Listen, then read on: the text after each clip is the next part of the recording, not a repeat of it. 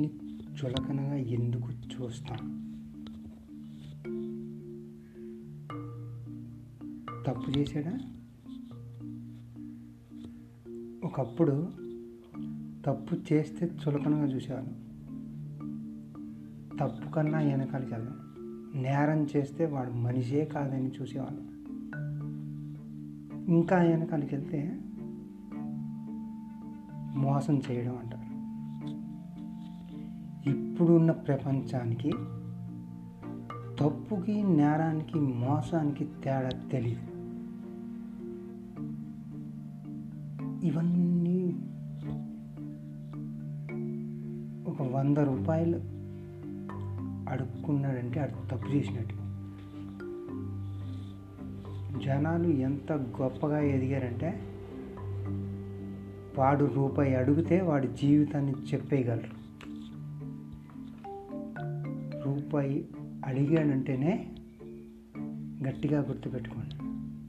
రూపాయి అడిగాడంటేనే వాడు వాడి జీవితాన్ని చదివేస్తాము నిజమేంటంటే వాడు ఎంత అడుగుతున్నాడంటే అంత ఒదిగి ఉన్నట్టు.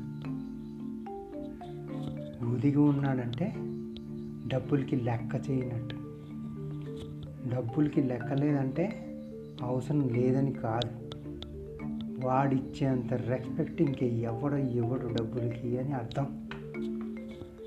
ఎందుకంటే మన భారతదేశంలో నూట ముప్పై ఒక్క కోట్ల జనం ఉన్నాం.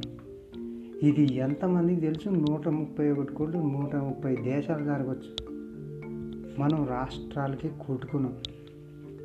పదిహేనేళ్ళు పట్టింది తెలంగాణ రావటానికి. ఇలాంటివి ఎన్ని జరగచ్చు? ఇప్పుడున్న పరిస్థితులకు పరిస్థితులకి కరోనా అనేది ప్రపంచాన్ని ఆపేసిందని జనాలు ఎవరు ఆపలే. ప్రభుత్వాలు ఆపాయి. ఇప్పటికీ ఒక సేయింగ్ ఉంది. పంచభూతాలు అంటారు. నీరు నిప్పు అగ్ని. వాయువు గాలి భాషలు మారుతున్నాయని ఐదు చెప్పాలంటే నేను నాలుగే చెప్పావు వాటి మీరే ఎత్తుక్కోండి. ఇవే ఉంటాయి ఐదు. ఈ ము ఈ ఐదిటిని మనం మేనేజ్ చేయడం చేత కానప్పుడు లాక్డౌన్ అనేది పడుతుంది. ఇది పుట్టించారంటే ఎవడు నమ్మకండి ఇది ఎవడు పుట్టించలేదు. ఇది జరగదు. ఇది ఎవడు చేయలేడు ఇది అవ్వదు. ఇది నమ్మండి. పంచభూతాన్ని ఆపే శక్తి ఎవరికీ లేదు.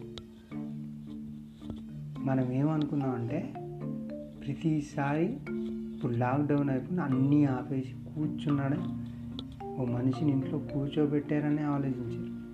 మనం ఏది ఆపలేం. మనం ఏది ఆపలేం. పూర్తిగా చెప్పాలనుకుంది ఏంటంటే ఎప్పుడైతే మనం నేచర్ని పంచభూతాన్ని మనం క్యారీ అవుట్ చేయలేమో మేనేజ్ చేయలేమో అవే మనల్ని అవే మనల్ని శాసిస్తాయి శాసిస్తాయి. ఇప్పుడున్న పరిస్థితులు అదే ఇప్పుడు జరిగేది అదే జరుగుతుంది అది.